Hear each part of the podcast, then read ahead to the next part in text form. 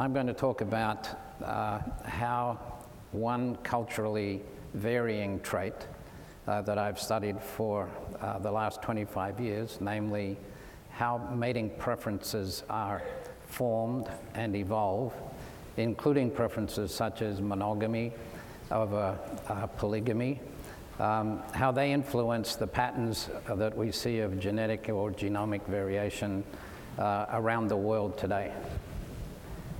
Um, we'll begin with uh, the beginning when uh, Darwin, whose last uh, major works mostly concerned plants, uh, was very uh, interested in how inbreeding reduced fitness in plants. Then we have um, the observation by the famous uh, geneticist uh, Garrod, who noted that uh, rare traits occurred more frequently in the offspring of unaffected relatives. Um, but uh, the recurrence of these traits was really made uh, more precise when people absorbed the meaning of Mendel's work. From that point on, uh, we recognized that there was a higher probability of homozygosity, that is, having two alleles the same, at deleterious recessive loci that were inherited from people who were genetically related. That is, their genes were identical by descent. Now, history and cultural factors can affect the level of genomic homozygosity in any uh, given set of genomes. Um, and among the, the effects are those of population size. Population size uh, varies uh, through time and space, and it can be a function of historical bottlenecks, that is, uh, events that cut a population size significantly, or by geographical isolation, which involves separation of populations from one another so that there are no genes being passed back and forth. Um, the cultural factors that promote inbreeding are consanguineous marriage, marriage between related people, and endogamy, that is, the preference to mate with somebody who is part of your population rather than part of another population without respect to being a cousin or a relative. So, elevated levels of relatedness, of course, will increase the level of homozygosity. Now, more than half of today's human populations are involved in consanguineous marriages. That's a, a huge number of people. Um, where do they live? Well, you can see the concentration is largely through South Asia and the Middle East. Largely through this area, you have this very high concentration of cousin marriages. And uh, in such uh, populations, they can account for up to 10% of the human population being mated as close as second cousins. This has tremendous health consequences. It's not just there. In North America, in the middle, by the middle of the 19th century, first cousin marriages were actually quite frequent within the USA. Today in Britain, among the 2 million Pakistani immigrants who reside in Britain, the frequency of genetic diseases is 100 times greater than the frequency among Britons who are not from South Asia. That is a big public health problem. Now, can we say how much of that is around the world outside of those people that we know uh, as being inbred? Well, we'll get to see some of the uh, consequences in terms of DNA variation. What we're going to look at is uh, 1,839 unrelated individuals representing 64 worldwide human populations. Among those populations are the group, the Human Genome Diversity Project, that uh, Luca Cavalli-Sforza and I helped form in the late 1990s this set of 53 populations. Um, and uh, we incorporated an additional set of populations that has now called the HapMap populations. And uh, these have all been studied with respect to 650,000 single nucleotide polymorphisms. Um, that's the total number of populations. And what I've done here is to look along the genome of all of those individuals and ask where is the genome homozygous at more than 5 million bases. So we have a string of bases and we ask how long are the strings that are homozygous. Now, there are two features of this that I'll draw your attention to. The first one is that the most homozygous people on the planet are the indigenous Americans. This is the rate of homozygosity, and every one of these dots here refers to an individual in a specific population. And the indigenous Americans are here. The reason for their uh, extreme homozygosity has got nothing to do with inbreeding. It has to do with their population bottlenecks as they moved across the Bering Bridge and expanded into the Americas. The population sizes were decreasing. The, this is a consequence of population size. This is the Middle East and South Asia. This is homozygosity, which is a consequence of the culture the culture of marrying your cousins for generation after generation. Um, here is an example of a population size effect.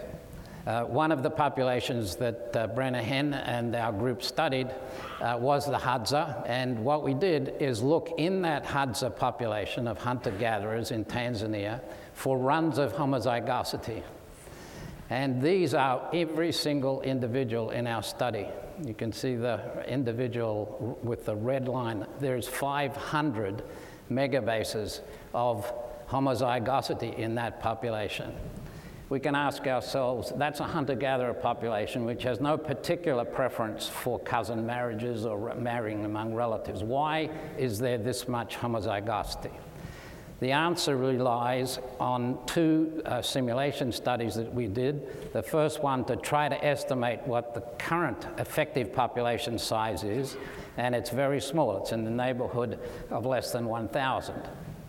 And the other thing to notice is we can uh, do the same, use the same simulation to ask uh, what was the cut down? How far did the population actually drop during the bottleneck? And the answer is it's about a factor of six that this population has gone through a drop in its history, at least a factor of six. And that's not due to, uh, this homozygosity is not due to cousin marriages, but due to the population size effect. So uh, we have to uh, keep in mind that it's not only the mating behavior of the population, but the population demography itself, which has this genetic consequence. Now I'm going to show you two graphs here. One uh, that shows you how much the heterozygosity drops as you leave Africa and get to the Americas, and we can see that it's dropping very precipitously. In fact, the correlation is 80%, and that's a function of what happens after 70,000 years ago, say, the out of Africa groups slowly move over the next 40 or 50,000 years into the Americas, by which time each colonizing group is quite a bit smaller in terms of its genetic variation than you had in the founding groups that left Africa, which, as you've heard today, are the most uh, genetically variable on the planet. Here is an, a graph that shows the same uh, distance from Africa, but it's now in terms of linguistic diversity, phonemic diversity. And what we see is although it's much noisier, so the correlation is less, you still see this drop in phonemic diversity as you move out of Africa to the Americas. A cultural trait which is showing a similar pattern over the same period as our other uh, genetic character. Again, if we take the data that we uh, showed earlier from the Human Genome Diversity Project and we just break it down into the East Asian populations, we see that if you ask uh, how similar are the populations across East Asia, we find those populations from Japan to Mongolia which are along the northern Mongolian border of today's uh, mainland China, and compare them with all of the southern Chinese populations, all of these populations are classified as having languages which belong to the Altaic family. These are not. These are Sino Tibetan populations. The languages, what we've plotted here, are genetics, but the groups which have a natural break here are the two linguistic groups. Up here is Pakistan, and here we see this very strange group called the Kalash, who believe that they're the descendants of Alexander the Great's armies, and the famous Hazara, the subject of the book The Kite Runner, which are discriminated against in Afghanistan and Pakistan because they have so much East Asian ancestry compared to the rest of Pakistan and, uh, and Afghanistan. Now, if women move to marry, then you would expect to find less variation between populations for the things that are passed down through the female line, namely the mitochondrial DNA, than you would for Y chromosomes.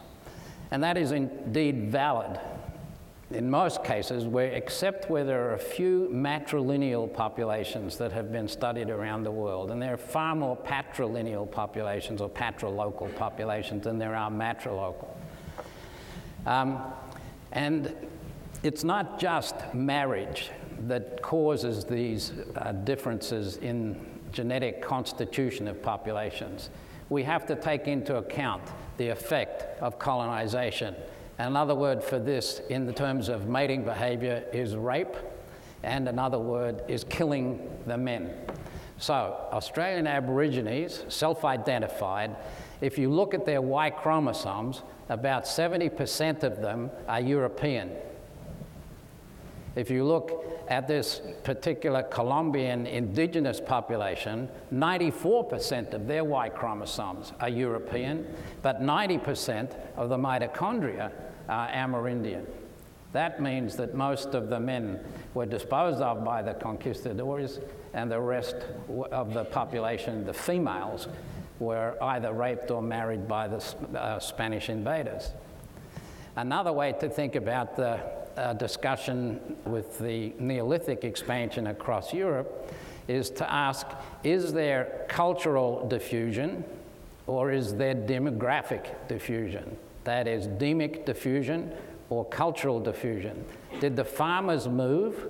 That's the demic diffusion. Or did the idea of farming move?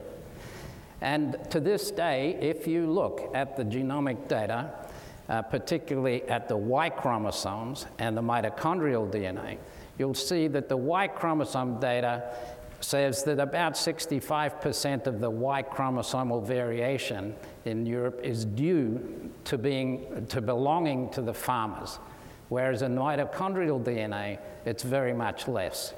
This suggests that the males were moving at a greater rate than the indigenous females who were being married or raped or mated with by the farmers.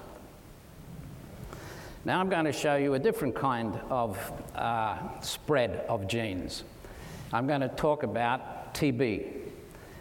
This is a very bad disease, and uh, this tells you a pa worldwide pattern of the frequency or prevalence of tuberculosis and you can see that in some parts of the world, it's 3,000 per 100,000 people who are affected by this devastating disease.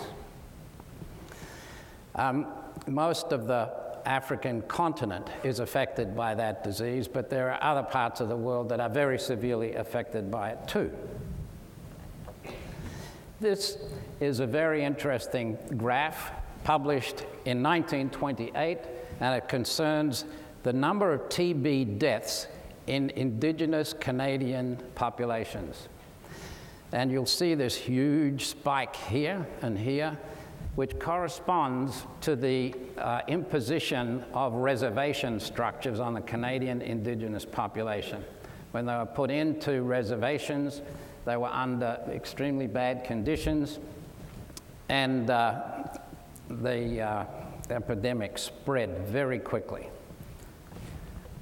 This is a picture by actually a British woman, Frances Anne Hopkins, she's sitting here, of Canadian fur traders going up the rivers to trade with the indigenous peoples. These were French fur traders.